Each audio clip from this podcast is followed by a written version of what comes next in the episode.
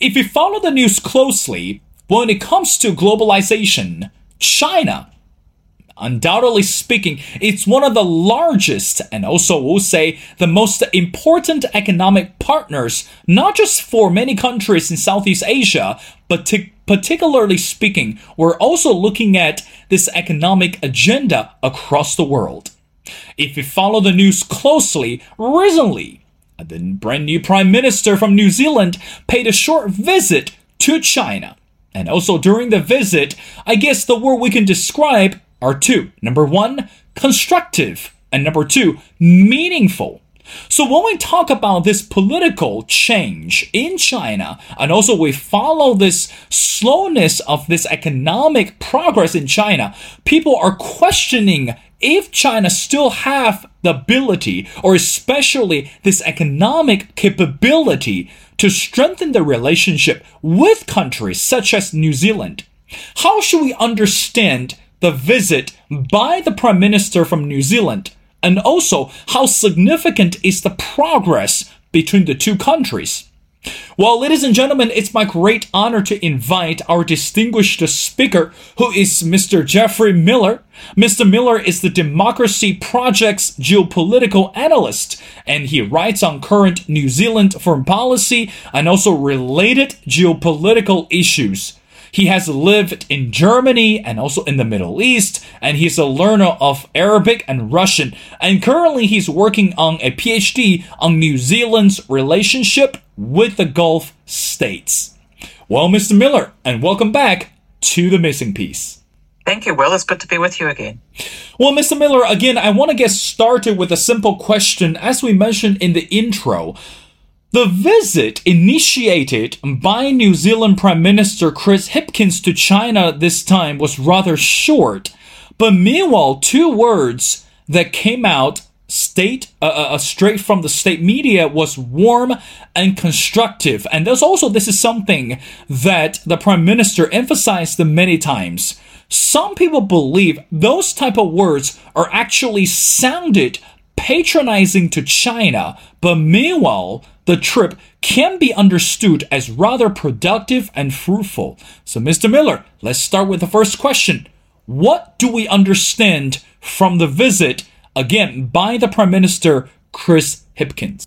Well, I think in many ways, this trip felt like a blast from the past. It felt like the China-New Zealand relations of old. It felt like a trip from maybe 10 years ago.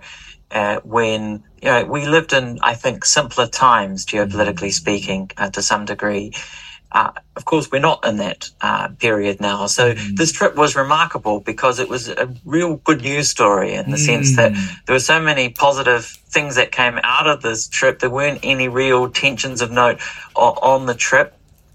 Chris Hipkins, had a seat at the top table. He had three really big meetings, including with the Chinese president and the Chinese premier. China really rolled out the red carpet. I think they were lavish in their praise. That goes for the state media in China as well. The likes of the Global Times, the China Daily, other media in China were very lavish in their praise of Chris Hipkins and of New Zealand. And the Global Times had an opinion piece talking about New Zealand's independent policy making and how it could be an example for other Western countries. And you get the impression that China was very keen to impress New Zealand and to remind New Zealand of its importance and to send a statement, really, of just how good relations can be with one of the Five Eyes countries. And I guess that's New Zealand's biggest value to China, and is that it is one of those Five Eyes countries, one of those top English-speaking countries, if you like. And, therefore, despite New Zealand's size, population 5 billion, which is insignificant to China in terms of trade, China is very important for New Zealand's trade, but you can't really say the reverse is true. But it is important, I think, in terms of the signals and the statements that the relationship sends. And China has often used New Zealand as a test case. New Zealand had the first free trade agreement for any Western developed country, for example. That's one that's often cited. And there are other examples as well. So, I think it was a very positive trip, warm and constructive were the words that Chris Hipkins, the New Zealand Prime Minister, used. He used them no fewer than 8 times in a press conference. So we know that we meant to take away that it was warm and constructive. But I do actually think that is probably true. And, you know, that's an achievement in 2023. For anything to be warm and constructive in diplomacy, I think you're kind of doing well. And you know, I think overall it was a successful trip. He packed a lot in. It was a 4-day trip, essentially 4 full days in China, visiting 3 cities, you know, packed in all kinds of meetings. It, you know, had a big trade dimension as well. He took along 29 New Zealand business people to China as well. And, you know, these exporters, they rely heavily on the Chinese market. Don't forget, New Zealand, around 30% of New Zealand's exports go to China every year. It's New Zealand's biggest trading partner, biggest export market by far. So, you know, for all of these reasons, China is important to New Zealand. New Zealand's important to China, but perhaps for slightly different reasons. Mr. Miller, again, I want to go back to the 2 words that, again, Prime Minister Chris Hipkins used, again, as you mentioned, more than 8 times. The 2 words warm and constructive. And number one, when we talk about, or when we use the word warm, does that mean the personal friendship between New Zealand and China can be described as the word warm? Constructive, does that mean both sides that actually reached a lot of potential agreement when we look at this economic agenda or look at this mutual economic interest? So because again, I want to be careful. It's not really what we hear from people. It's not really what we hear from both sides. It's actually what we saw through the media, that the 2 leaders that actually met and also sat down again across the table and have engaged this meaningful dialogue. So how significant, again, help us with better understanding that from Hipkins' perspective, to use the word warm and constructive. Could you elaborate on those 2 words a little bit more, Mr. Miller? Well, of course, we're not in the room in these meetings, so we've only got the accounts of both sides to go on, and of course, that's always the problem with these high-level meetings. You'd love to be a fly on the wall, wouldn't you, to know what really went on. I think you've got to put this in context, Will. The weekend before Chris Hipkins went to China, there was a report in the Australian newspaper, which is a major broadsheet in Australia owned by Rupert Murdoch ultimately. So it's a conservative newspaper, just to give you an idea of its leanings. And it had a report that a source had told the newspaper that New Zealand's foreign minister, Nanaia Mahuta, had received a quote-unquote epic haranguing when she met her Chinese counterpart in Beijing back in March. And of course, we had no idea that really happened at the time. I remember talking about these meetings that Nanaia Mahuta had in China. They seemed quite positive, actually, to me.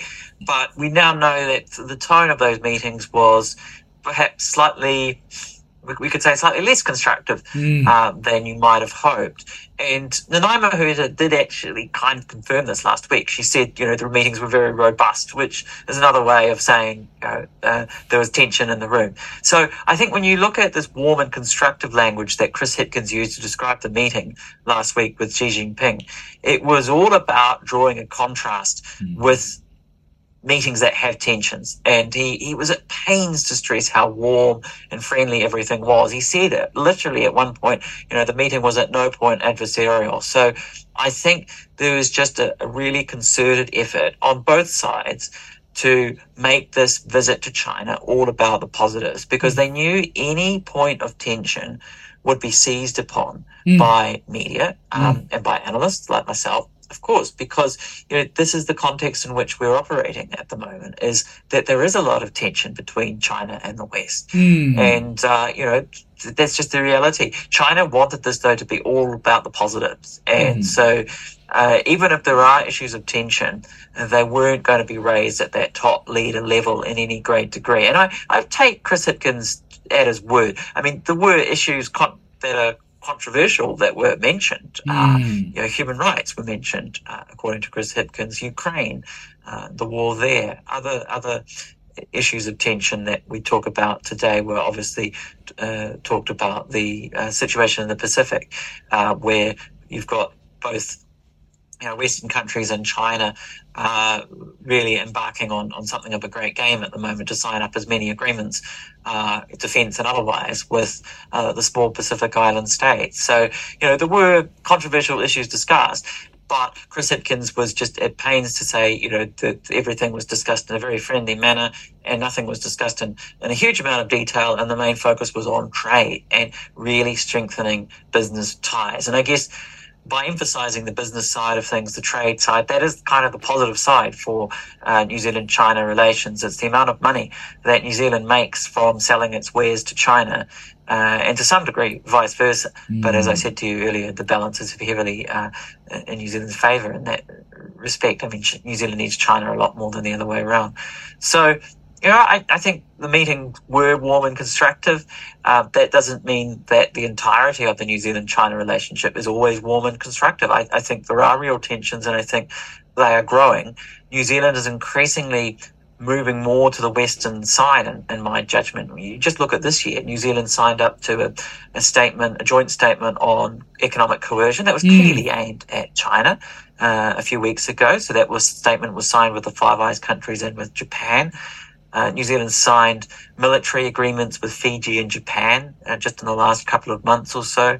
There are many, many examples of New Zealand shifting more to the US side in the past year or so. Just the blocks with which New Zealand is associating itself. NATO, first and foremost, is a big one. Chris Hipkins will go to his next foreign trip very soon. He will fly to Lithuania for the NATO summit, which is a huge red flag for China. So, there are lots of examples where New Zealand, I think, is settling more on the Western side. There's a lot of pressure on New Zealand to join the likes of the US and Australia and taking a more critical view of China. And that's what made this trip so remarkable, because it felt like a return, as I said at the outset, it felt like a return to the days of old, when New Zealand and China relations were just very positive and there weren't a lot of tensions. There are real areas of tension and difficulty in the relationship, but they weren't going to show last week. Last week was all about celebrating 50 years of diplomatic relations between New Zealand and China. It was the red carpet, and Chris Hipkins was treated incredibly well. China was clear. I think their strategy was this was not a week to talk about tensions and difficulties. They were going to pull out all the stops to just make Chris Hipkins go home happy and feel that he'd been treated like a king. And, it really was quite remarkable, those images that came out last week of Chris Hipkins on his trip in China, really just getting treated like a king, like a celebrity of some kind in his travels. And remember, this is a relatively new, untested prime minister in his first really big diplomatic trip. He's done a couple of smaller trips to the UK and Australia, Papua New Guinea, but this was by far his biggest appointment on the world stage to date, and he's been prime minister for less than 6 months.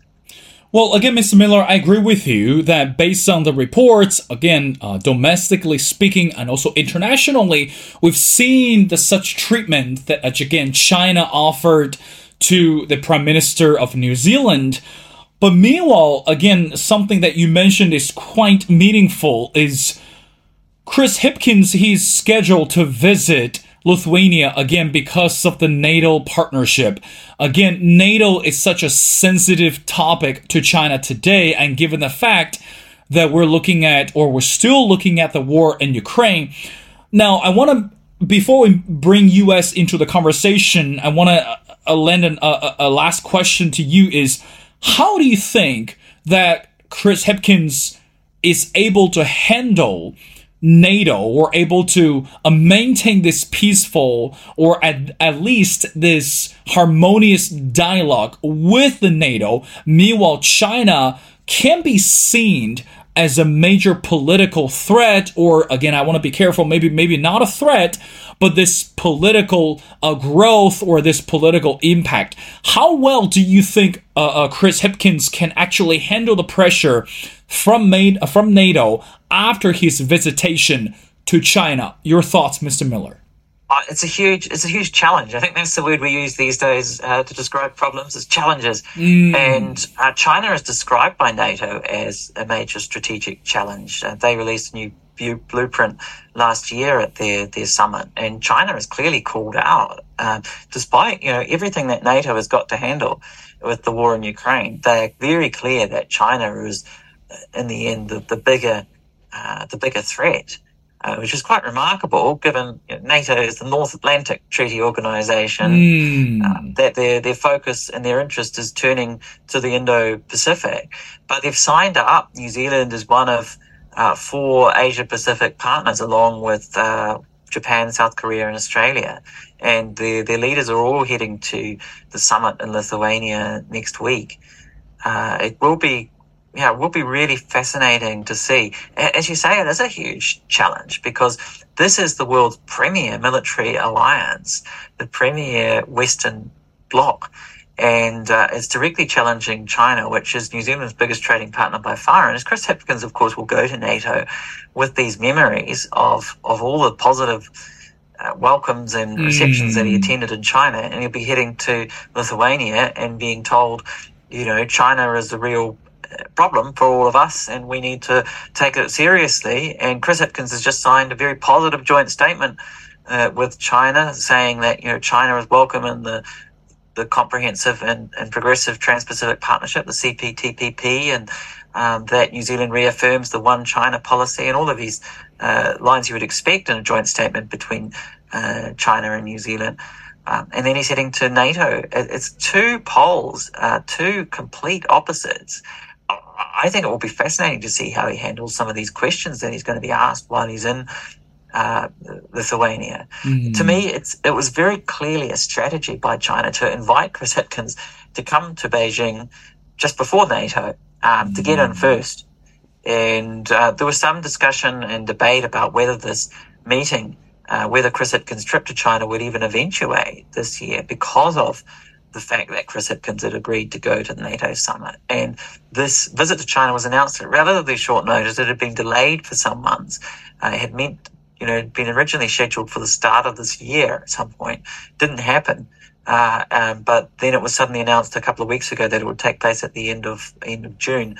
So, I think it will be fascinating to see how Chris Hipkins handles this. I mean, New Zealand's relationship with China is often described as, a balancing act, a tightrope, or whatever the metaphor may be. It is a challenge, to use that favourite word of diplomats at the moment. I guess the challenge for New Zealand is just how far it can go in one direction without the other side really taking offence. And I think that will be the biggest challenge for Chris Hipkins. I think he's shown some skill, some dexterity so far. If you follow the news, a couple of weeks ago, Chris Hipkins was asked whether he would agree with the US President Joe Biden, who called Xi Jinping a dictator. And Chris Hipkins quickly said no, and it's a matter for the Chinese people. That went down very, very well in Beijing. It was a quick answer. It was not rehearsed or prepared, but it was really the right answer, not to get involved in this US-China spat. But in the end, New Zealand is involved, because New Zealand's signing up to a lot of US blocks and statements. If you look at these new arrangements like Partners in the Blue Pacific, when you look at NATO and the Asia-Pacific partners, so New Zealand is signing up to a lot of these things. But China is looking very carefully at the language used. I think Beijing will be happy so far. They'll be watching, though. They'll be watching Chris Hipkins very carefully when he's in Lithuania. And Chris Hipkins is very mindful, I think, that everyone is listening for his words right now. And you can make huge gaffes if you're not careful with these issues. So he is relatively untested on the diplomatic stage. But he is a quick learner. He said that himself, and I think you'll have to keep doing a lot of learning. He didn't make any gaffes last week to any great degree. The only one that I picked up on that I think was perhaps slightly ill-judged, he was asked whether China was a friend and partner of New Zealand, because that's how Xi had described New Zealand publicly. And Chris Hipkins initially hesitated, and he talked around, dodged the question, and before he finally agreed with the journalist that, you know, China was a friend and a partner to New Zealand, which is actually a fairly innocuous description. I think friend and partner can mean lots of things. It's very different, say, to the word ally. If he was asked, you know, is China an ally of New Zealand, I think that means something quite different. But friend and partner, I think, yeah, that sums up the relationship really, really well with China, the relationship that New Zealand has, and, you know, 50 years of diplomatic relations, free trade agreement, a lot of ties between the two countries. I reckon friend and partner sums it up very well. But Chris Hipkins initially hesitated to agree with the journalist that China fitted that description. I think he realised that was something of a mistake, and he did correct himself, I guess, later in that press conference. So overall, Chris Hipkins isn't making a lot of gaps. That's really a really useful attribute as he goes into the NATO summit, which is, you know, the meeting of the most hawkish grouping on the planet, really. Well, again, Mr. Miller, it's quite considered as a milestone for Hipkins to take on this journey to China, because, again, as we mentioned in the intro, when it comes to globalization, undoubtedly speaking, that China is playing a rather irreplaceable role for the whole world. Now, two more questions before letting you go. As we know that relationship between US and China is standing at the crossroads, on the good side, that Hipkins' refusal to sign up to the US President Joe Biden's description, again, as you mentioned before, to call the current Chinese leader Xi Jinping as a dictator. Again, this is a very positive message. This is a very, very friendly and well-accepted gesture from the Chinese perspective. But meanwhile, how much do you think that his attitudes towards China could actually impact the relationship between New Zealand and the West? Because we know today, when we look at this Western policy, especially the foreign policy, it's one thing to understand America is standing at the crossroads, but meanwhile, some people worry that America today is in this desperate condition or in this desperate mood, would like to collect more allies and more partners to go head-to-head with China. So how much do you think this rhetoric from Chris Hipkins to China could actually impact the relationship between New Zealand and the U.S., especially regarding this foreign policy? Your thoughts, Mr. Miller? Yeah, I mean, this is the fascinating question, isn't it, Will? There's a lot of pressure on New Zealand right now from its Western partners to really stand alongside them, to fall in line, if you like. And this comes back to AUKUS, for example, the new agreement, a very high-level pact between Australia, the United Kingdom and the United States. New Zealand is clearly being wooed and encouraged to sign up to what's called Pillar 2 of this arrangement, which is the technology side of things, away from the nuclear-powered submarines that form the first pillar. The US is sending high-level diplomats to visit New Zealand. There was one here just a few weeks ago, Daniel Cressenbrink, who's an Assistant Secretary of State. There's a lot of pressure right now on New Zealand to sign up to Western alliances. Joe Biden, who we talked about earlier with that dictator comment, he's very much an alliance builder. He's a figure from the Cold War, and that's, I think, the basis on which he operates. So he wants multilateral arrangements as much as possible. He does not want bilateral side agreements with New Zealand instead, which New Zealand would be much more comfortable with. New Zealand would be much more comfortable with direct sort of bilateral arrangements with the US. The US doesn't want that. They want New Zealand signing up to, you know, partners in the Blue Pacific, to the NATO, Asia Pacific partners, to whatever it may be, to AUKUS. And that's uncomfortable, because those kind of blocks are the red flags for China. So I guess Western countries, and I'm thinking in New Zealand's case, particularly Australia and the US, they're going to only put more pressure on New Zealand, I think, after this trip to China by Chris Hipkins, because they can see that New Zealand has now balanced itself up. by going to China and talking nicely about China and issuing this very positive joint statement with Beijing, New Zealand just has evened itself up a bit. I would still argue that New Zealand is still much more on the pro-Western side than it was, a couple of years ago. I mean, the war in Ukraine was a huge turning point. We've talked about that before on your show. Well, New Zealand introduced autonomous sanctions. It had no ability to do that before Russia invaded Ukraine. So Ukraine really pushed New Zealand foreign policy in a more pro-US, pro-Western direction. I think we're still at that point. Relations are not the way that they were with New Zealand and other countries, where New Zealand could, to some extent, largely duck for cover and just focus on its trade. That's no longer the situation. You've got now New Zealand is really the centre of attention from the US and from Australia. The Pacific, of course, is very much the centre of attention at the moment with this what I call the great game between the US and China. So New Zealand will continue to be very much a country of interest, I think, because of this, because New Zealand it's more taking a more US friendly approach, but it's not fully committing itself to those Western alliances. And it's just it really remains to be seen how long New Zealand can sustain this strategy. I think at some point, New Zealand may be really pushed into a corner and told to choose. And that's going to be a very, very dangerous moment for New Zealand, a very, very hard moment for New Zealand to face. Because in the end, New Zealand is just so heavily reliant on China for trade. And this trip by Chris Hipkins only emphasised that New Zealand really is dependent on the Chinese market. And when you look at where Chris Hipkins is heading next, he's going to Brussels before he goes to Lithuania, to Vilnius.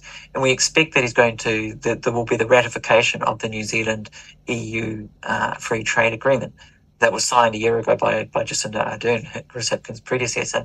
It's now going to be ratified and come into force probably in the end of the year or start of 2024. Now, that agreement is very weak when it comes to agricultural products that New Zealand sells. New Zealand will be allowed to sell only 10,000 tonnes of beef to the European Union, which is just nothing, for what New Zealand would need in terms of trade diversification if it were to move away from the Chinese market. So the European Union is simply too protectionist, and it doesn't want New Zealand product where it counts. When it comes to dairy and meat, those are New Zealand's biggest value exports. That's what it sells a huge amount of to China. The EU is really shutting the door. So I think if you want to see, the challenges that New Zealand faces in its foreign policy, this last week and the next couple of weeks will just really encapsulate the dilemma that New Zealand faces, where it's got the constant pressure on it from all sides, and there are real trade-offs to be made.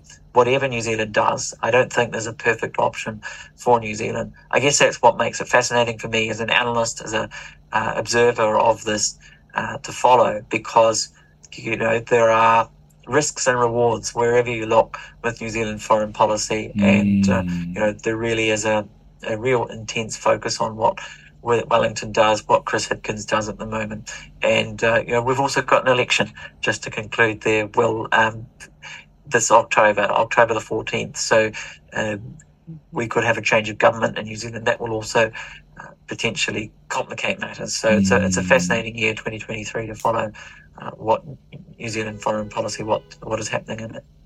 Well, indeed, Mr. Miller. Again, I'm very glad you mentioned regarding this upcoming election in August.